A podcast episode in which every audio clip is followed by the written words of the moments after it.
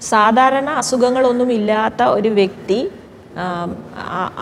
അദ്ദേഹത്തിന് അല്ലെങ്കിൽ ആ ഒരു വ്യക്തിക്ക് ആവശ്യമായ പോഷണങ്ങൾ ലഭ്യമാകുന്ന രീതിയിൽ എല്ലാ തരത്തിലുള്ള ഭക്ഷ്യവസ്തുക്കളും ഉൾപ്പെടുത്തി അത് ആവശ്യമായ അളവിൽ എടുക്കുന്ന ഒരു ഒരു ആഹാരമാണ് സമീകൃത ആഹാരം എന്ന് നമ്മൾ പറയുന്നത്.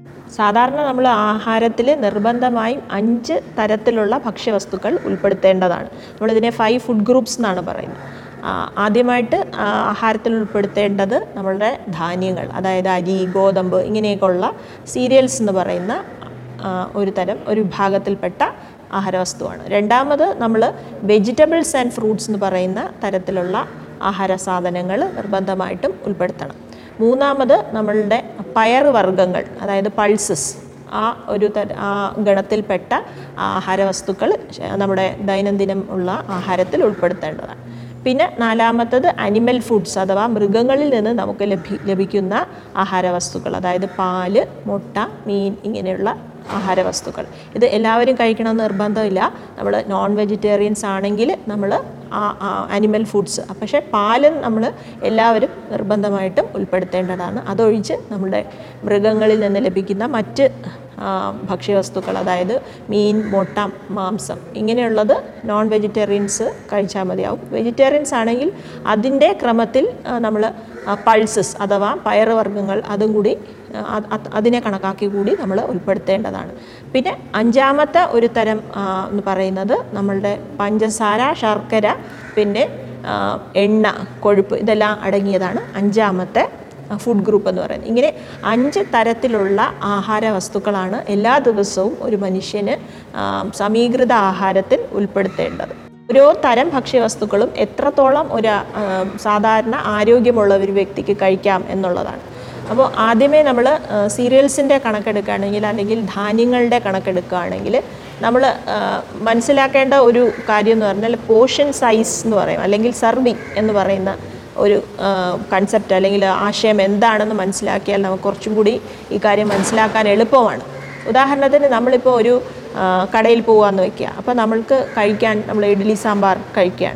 അപ്പോൾ നമുക്ക് ഒരു പ്ലേറ്റിൽ രണ്ട് ഇഡ്ഡലി അല്ലെങ്കിൽ മൂന്ന് ഇഡ്ഡലി തന്നു. അപ്പോൾ നമുക്കത് മതിയായില്ല. അപ്പോൾ നമ്മൾ വീണ്ടും ചോദിക്കുമ്പോൾ ഇവർ നമുക്ക് തരുന്നത് അര ഇഡ്ഡലിയായിട്ട് തരത്തില്ല. ഒരു ഇഡ്ഡലിയായിട്ടായിരിക്കും തരും അപ്പോൾ നമ്മൾ അതാണ് നമ്മളുടെ ഒരു സെർവിങ് അഥവാ ഒരു പോർഷൻ സൈസ് എന്ന് പറയും അപ്പോൾ അത്തരത്തിൽ നമ്മൾ ധാന്യങ്ങളുടെ കണക്കെടുക്കുകയാണെങ്കിൽ ആറ് സർവിങ് അല്ല ആറ് മുതൽ പതിനൊന്ന് സർവിങ് വരെ എന്നാണ് പറയുന്നത് പോർഷൻ സൈസ് അപ്പോൾ അങ്ങനെ നമ്മൾ ഈ സീരിയൽസിന്റെ കണക്കെടുക്കുകയാണെങ്കിൽ ഒരു സർവിങ് എന്ന് പറയുന്നത് മുപ്പത് ഗ്രാമാണ് എന്ന് പറഞ്ഞാൽ ശരാശരി നമ്മുടെ വീടുകളിൽ ഉണ്ടാക്കുന്ന ഒരു ഇഡലി എന്ന് പറയുന്നത് മുപ്പത് ഗ്രാം ആയിരിക്കും. അതേപോലെ തന്നെയാണ് ഇപ്പോൾ ചപ്പാത്തി. നമ്മളുടെ ഒരു ശരാശരി അളവിലുള്ള ഒരു ഇഡലിയും ചപ്പാത്തി ദോശ അങ്ങനെ നമ്മൾ സാധാരണ പ്രഭാത ഭക്ഷണം കഴിക്കുന്ന എല്ലാ ആഹാര വസ്തുക്കളും സാധാരണ ഒരു മുപ്പത് ഗ്രാമാണ് ഉണ്ടാവുക. അപ്പോൾ നമ്മളൊരു സ്ലൈസ് ഓഫ് ബ്രെഡ് എടുക്കുകയാണെങ്കിൽ. അപ്പോൾ ഇങ്ങനെ നമുക്ക് ആറെണ്ണം അല്ലെങ്കിൽ ഏറിയാൽ പതിനൊന്നെണ്ണം. ഇത് ഓരോ വ്യക്തിയുടെയും ആവശ്യമനുസരിച്ച് വ്യത്യാസപ്പെട്ടിരിക്കും. സ്ത്രീകൾക്ക് പുരുഷന്മാർക്ക് കുട്ടികൾക്ക്. ഇവർക്കൊക്കെ ഈ സീരിയൽസ് അല്ലെങ്കിൽ ധാന്യത്തിന്റെ വേണ്ടുന്ന അളവ് വ്യത്യാസപ്പെട്ടിരിക്കും. ഉദാഹരണത്തിന് ഇപ്പോൾ സ്ത്രീകളാണെങ്കിൽ നമുക്കൊരു ഒമ്പത് സർവിങ് അതായത് ഒമ്പത് ഇന്റു മുപ്പത്. ആ അത്ര അത്രയും എണ്ണ ഒമ്പത് എണ്ണം നമുക്ക് കഴിക്കാം. അപ്പോൾ അത് തന്നെ നമ്മൾ ചോറിന്റെ അളവിലേക്ക് മാറ്റി മാറ്റുകയാണെങ്കിൽ നമ്മൾ അത്തരത്തിൽ നമുക്ക് കൺവേർട്ട് ചെയ്യാൻ പറ്റും. അപ്പോൾ അത് ഓരോ വ്യക്തിക്കിടെ ആവശ്യമനുസരിച്ച് എത്ര ധാന്യങ്ങൾ വേണം എന്നുള്ളത് വ്യത്യാസപ്പെട്ടിരിക്കും. എങ്കിലും പൊതുവെ ആറ് മുതൽ പതിനൊന്ന് സർവിങ് എന്നാണ് നമ്മൾ പറയാറ്. അപ്പോൾ അതൊരു ഇരുന്നൂറ് മുതൽ മുന്നൂറ് മുന്നൂറ്റമ്പത് ഗ്രാം. നമ്മൾ ചെയ്യുന്ന ജോലിയുടെ അടിസ്ഥാനപ്പെടുത്തിയും വ്യത്യാസപ്പെട്ടിട്ട് ഇപ്പോൾ കഠിനമായ ജോലി ചെയ്യുന്ന ആൾക്കാർക്ക് കൂടുതൽ ധാന്യങ്ങൾ കഴിക്കാവുന്നതാണ്. അപ്പോൾ അത് ഇരുന്നൂറ് മുതൽ ഒരു മുന്നൂറ് ഗ്രാം വരെ മുന്നൂറ് മുന്നൂറ്റമ്പത് ഗ്രാം വരെയാണ് ഒരു വ്യക്തിക്ക് ഒരു ദിവസം കഴിക്കാവുന്ന ധാന്യത്തിന്റെ അളവ്. രണ്ടാമത്തെ തരം ആഹാര വസ്തു എന്ന് പറയുന്നത് വളരെ പ്രധാനപ്പെട്ടതാണ്. പ്രത്യേകിച്ച് നമ്മുടെ ഇപ്പോൾ കേരളത്തിൽ ഒരുപാട് ഈ ഡയബറ്റിസ് ഹൈപ്പർ ടെൻഷൻ ഇങ്ങനെയുള്ള നോൺ കമ്മ്യൂണിക്കബിൾ ഡിസീസ് സാംക്രമികമല്ലാത്ത രോഗങ്ങൾ നോൺ കമ്മ്യൂണിക്കബിൾ ഡിസീസ് അധികമായിട്ടുള്ള നമ്മുടെ സംസ്ഥാനത്ത് ഈ ഒരു ഭക്ഷ്യവസ്തുവിന്റെ ഉപയോഗം വെജിറ്റബിൾസ് ആൻഡ് ഫ്രൂട്ട്സ് വളരെ പ്രധാനപ്പെട്ടതാണ്. ഇതിൽ വെജിറ്റബിൾസ് ആൻഡ് ഫ്രൂട്ട്സിന്റെ കാര്യത്തിൽ നമ്മൾ ശ്രദ്ധിക്കാനുള്ള ഒരു കാര്യം എപ്പോഴും നമ്മളെ ചുറ്റളവിൽ നിന്ന് കിട്ടുന്ന അല്ലെങ്കിൽ നമ്മുടെ ചുറ്റിനും കിട്ടുന്ന നമ്മുടെ നാട്ടിൽ ഉൽപ്പാദിപ്പിക്കുന്ന പഴങ്ങളും പച്ചക്കറികളും കഴിക്കുന്നതാണ് ഏറ്റവും നല്ലത്. കാര്യം പഴങ്ങളും പച്ചക്കറികളും എന്ന് പറഞ്ഞാൽ ഈ വളരെ പെട്ടെന്ന് കേടാവുന്ന വസ്തുവാണ്. അപ്പോൾ നമ്മൾ വളരെ ദൂരത്തു നിന്നൊക്കെ കൊണ്ടുവരണമെങ്കിൽ അതിനകത്ത് എന്തായാലും എന്തെങ്കിലുമൊക്കെ വിഷാംശങ്ങൾ അടിച്ച് മാത്രമേ ഇങ്ങെത്തിക്കാൻ പറ്റുള്ളൂ. അതുകൊണ്ട് നമ്മുടെ ചുറ്റും നമുക്ക് കാണുന്നത് നമ്മൾ വളർത്തുന്നതോ അല്ലെങ്കിൽ നമ്മുടെ നാട്ടിൽ തന്നെ ഉൽപ്പാദിപ്പിക്കുന്ന പഴങ്ങളും പച്ചക്കറികളും കഴിക്കുന്നതാണ് എപ്പോഴും നല്ലത്. പഴങ്ങളും പച്ചക്കറികളും എന്ന് പറയുമ്പോൾ പച്ചക്കറികളിൽ തന്നെ മൂന്ന് വിഭാഗത്തിൽപ്പെട്ട ആഹാരവസ്തുക്കളുണ്ട്. ഒന്ന് എന്ന് പറയുന്നത് പച്ചല അല്ല ഇലക്കറികളാണ്. അല്ലെങ്കിൽ ഗ്രീൻ ലീഫി വെജിറ്റബിൾസ് എന്ന് പറയും. രണ്ടാമത്തത് റൂട്ട് ആൻഡ് ട്യൂബേഴ്സ് എന്ന് പറയും കിഴങ്ങ് വർഗങ്ങളാണ്. മൂന്നാമത്തത് മറ്റ് പച്ചക്കറികൾ അതർ വെജിറ്റബിൾസ് അപ്പോൾ ഈ മൂന്ന് തരത്തിലുള്ള ആഹാര വസ്തുക്കളും നമ്മൾ ദിവസമുള്ള ആഹാരത്തിൽ ഉൾപ്പെടുത്തേണ്ടതാണ്. എത്രയെന്ന് ചോദിച്ചാൽ ഇത് വ്യത്യാസപ്പെടുത്തിയല്ല ഇത് എല്ലാവർക്കും അതായത് പുരുഷന്മാർക്കും സ്ത്രീകൾക്കും ഒക്കെ തന്നെ ഈ ഒരളവ് നമുക്ക് അത് ഒരുപോലെയാണ്. ഗ്രീൻ ലീഫി വെജിറ്റബിൾസ് അല്ലെങ്കിൽ പച്ചിലക്കറികൾ നമുക്ക് ഒരു ദിവസം നൂറ്റമ്പത് ഗ്രാം ആവശ്യമുണ്ട്. പിന്നെ റൂട്ട്സ് ആൻഡ് ട്യൂബേഴ്സ് കിഴങ്ങ് വർഗങ്ങൾ നമുക്ക് നൂറ് ഗ്രാം. പിന്നെ അതർ വെജിറ്റബിൾസ് അതായത് ഇതല്ലാത്ത പച്ചക്കറികൾ നമുക്കിപ്പം എന്താണ് വെണ്ടയ്ക്ക വഴുതനങ്ങ ഇങ്ങനെ നമ്മൾ പാവയ്ക്ക ഇങ്ങനെയൊക്കെ പറയുന്ന എല്ലാം കൂടെ ചേർത്ത് നമുക്ക് ഒരു ദിവസം ഒരാൾക്ക് ഇരുന്നൂറ് ഗ്രാം ആവശ്യമുണ്ട്. അപ്പോൾ ഇത് നമ്മളൊരു വീട്ടിൽ ശരാശരി ഇപ്പം ഇപ്പോൾ ഫോർ എക്സാമ്പിൾ നമ്മൾ പറയുകയാണെങ്കിൽ നമ്മളുടെ കിഴങ്ങ് വർഗങ്ങൾ ഒരു അഞ്ച് പേരടങ്ങുന്ന ഒരു വീട്ടിൽ ഓരോരുത്തർക്കും നൂറ് ഗ്രാം എന്ന് പറയുമ്പോഴത്തേക്കും അര കിലോ ഇപ്പോൾ നമ്മൾ കപ്പ വല്ലതും വാങ്ങിക്കുകയാണെങ്കിൽ ഒരു ദിവസം അര കിലോ കപ്പ. എന്ന് പറഞ്ഞാൽ എല്ലാ ദിവസവും കപ്പ കഴിക്കണമെന്നല്ല മറ്റ് കിഴങ്ങ് വർഗം ഉരുളക്കിഴങ്ങോ അല്ലെങ്കിൽ ഉള്ളി ഉള്ളി ഒരു കിഴങ്ങ് വർഗമാണ്.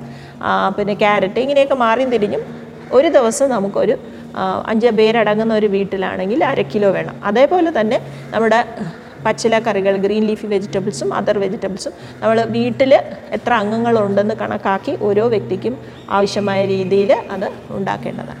അപ്പോൾ നമ്മുടെ കേരളത്തിലെ ഉള്ള ആഹാര രീതി പരിശോധിച്ച് നോക്കുകയാണെങ്കിൽ ഈ വെജിറ്റബിൾസ് അല്ലെങ്കിൽ അതിന്റെ ഇടയിൽ ഇലക്കറികളാണ് ഏറ്റവും കുറവായിട്ട് നമ്മൾ ഉപയോഗിക്കുന്നത് അതിന് പ്രത്യേക ഒരു ശ്രദ്ധ ആവശ്യമുണ്ട്. കഴിയുമെങ്കിൽ നമ്മളെ വീടുകളിൽ തന്നെ നമ്മൾ ചീരയോ പല മുരിങ്ങയിലയോ അല്ലെങ്കിൽ നമ്മുടെ കോവലിന്റെ ഇല മത്തന്റെ ഇല പിന്നെ ചേനയുടെ ചേമ്പിന്റെ ഇല ഇങ്ങനെയുള്ള പല ഇലകളും നമുക്ക് ഉപയോഗിക്കാവുന്നതാണ്. പിന്നെ നമുക്ക് പഴവർഗങ്ങൾ. പഴവർഗങ്ങൾ ഒരാൾക്ക് ഒരു ദിവസം നൂറ്റമ്പത് ഗ്രാം പഴവർഗം. അപ്പോൾ നമ്മളൊരു ഒരു കിലോ ഏത്തക്ക വാങ്ങിക്കുവാണെങ്കിൽ ഏകദേശം ഒരു അഞ്ച് ഏത്തക്കയൊക്കെ കാണും അല്ലേ? അപ്പോൾ അത് നമുക്കൊരു നൂറ്റമ്പത് മുതൽ ഇരുന്നൂറ് ഗ്രാമൊക്കെയാണ് ഒരു ഏത്തപ്പഴം കാണുക. കുഞ്ഞിപ്പഴമാണെങ്കിൽ നമുക്കൊരു ഒരു ഒരു കുഞ്ഞിപ്പഴം നാൽപ്പത് മുതൽ അമ്പത് ഗ്രാം അതിന്റെ സൈസ് അനുസരിച്ച്.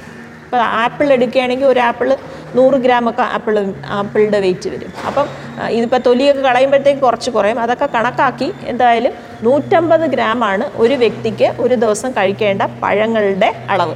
ഈ പഴങ്ങളുടെ കഴിക്കുന്ന കാര്യത്തിലും നമ്മുടെ കേരളത്തിലെ ആൾക്കാർ പിറകോട്ടാണ് ഈ ആഹാര വസ്തുക്കൾ പൊതുവെ പരിശോധിക്കുകയാണെങ്കിൽ നമ്മളുടെ കേരളത്തിൽ ഈ പച്ചിലക്കറികളും പിന്നെ ഈ പഴവർഗങ്ങളുമാണ് നമ്മൾ കുറച്ച് കഴിക്കുന്നത് അപ്പോൾ അത് നമുക്ക് ആവശ്യത്തിന് എടുക്കാം. മാത്രമല്ല ഇപ്പോൾ ഒരുപാട് പേർക്ക് പൊണ്ണത്തടി അല്ലെങ്കിൽ ഒബീസിറ്റി എന്നുള്ള ഒരു അവസ്ഥയുണ്ട്. അപ്പോൾ വെയിറ്റ് കുറയ്ക്കണമെങ്കിലും നമുക്ക് ഈ ഈ വർഗത്തിൽപ്പെട്ട ആഹാരവസ്തു അതായത് വെജിറ്റബിൾസ് ആൻഡ് ഫ്രൂട്ട്സ് അധികമായി കഴിക്കുന്നത് നല്ല ഇത് അധികമാക്കി കഴിക്കുന്നത് കൊണ്ട് യാതൊരു രീതിയിലുള്ള ബുദ്ധിമുട്ടും ഉണ്ടാകത്തില്ല. കാരണം ഇതിൽ അടങ്ങിയിട്ടുള്ള കാലറിയുടെ അളവ് വളരെ മറ്റ് ആഹാരവസ്തുക്കളെ അപേക്ഷിച്ച് വളരെ കുറവാണ്. ഇനി പയർ വർഗത്തിൽപ്പെട്ട ആഹാര വസ്തുക്കളും നമ്മൾ ദിവസവും നമ്മുടെ ആഹാരത്തിൽ ഉൾപ്പെടുത്തേണ്ടതാണ്. ഒരു ഒരു അറുപത് മുതൽ നൂറ്റി ഇരുപത് ഗ്രാം വരെയാണ് നമുക്ക് കഴിക്കാം ഒരു ദിവസം ഒരു വ്യക്തിക്ക് കഴിക്കാവുന്ന പയറുവർഗങ്ങളുടെ അളവ്. അപ്പം സാധാരണഗതിയിൽ നമ്മൾ തോരപ്പരിപ്പ് സാമ്പാറിലിടും അല്ലെങ്കിൽ നമ്മളുടെ ചെറുപയർ കടല ഇങ്ങനെയൊക്കെയുള്ള ആണ് നമ്മൾ ഈ പയറുവർഗത്തിൽ ഉൾപ്പെടുത്തിയിട്ടുള്ളത്. അപ്പോൾ ഇത് പിന്നെ നേരത്തെ ഞാൻ പറഞ്ഞതുപോലെ ഒരു വ്യക്തി ചെയ്യുന്ന ജോലിയുടെ അടിസ്ഥാനത്തിലും ഇപ്പോൾ സ്ത്രീയാണോ പുരുഷനാണോ ഇങ്ങനെയുള്ള അടിസ്ഥാനത്തിൽ കുറച്ച് വ്യത്യാസപ്പെടുത്തിയിരിക്കും. എങ്കിലും ശരാശരി അറുപത് മുതൽ ഒരു നൂറ്റി ഇരുപത് ഗ്രാം വരെയാണ് ഒരു വ്യക്തിക്ക് ഒരു ദിവസം കഴിക്കാവുന്ന പയറുവർഗങ്ങളുടെ അളവ്.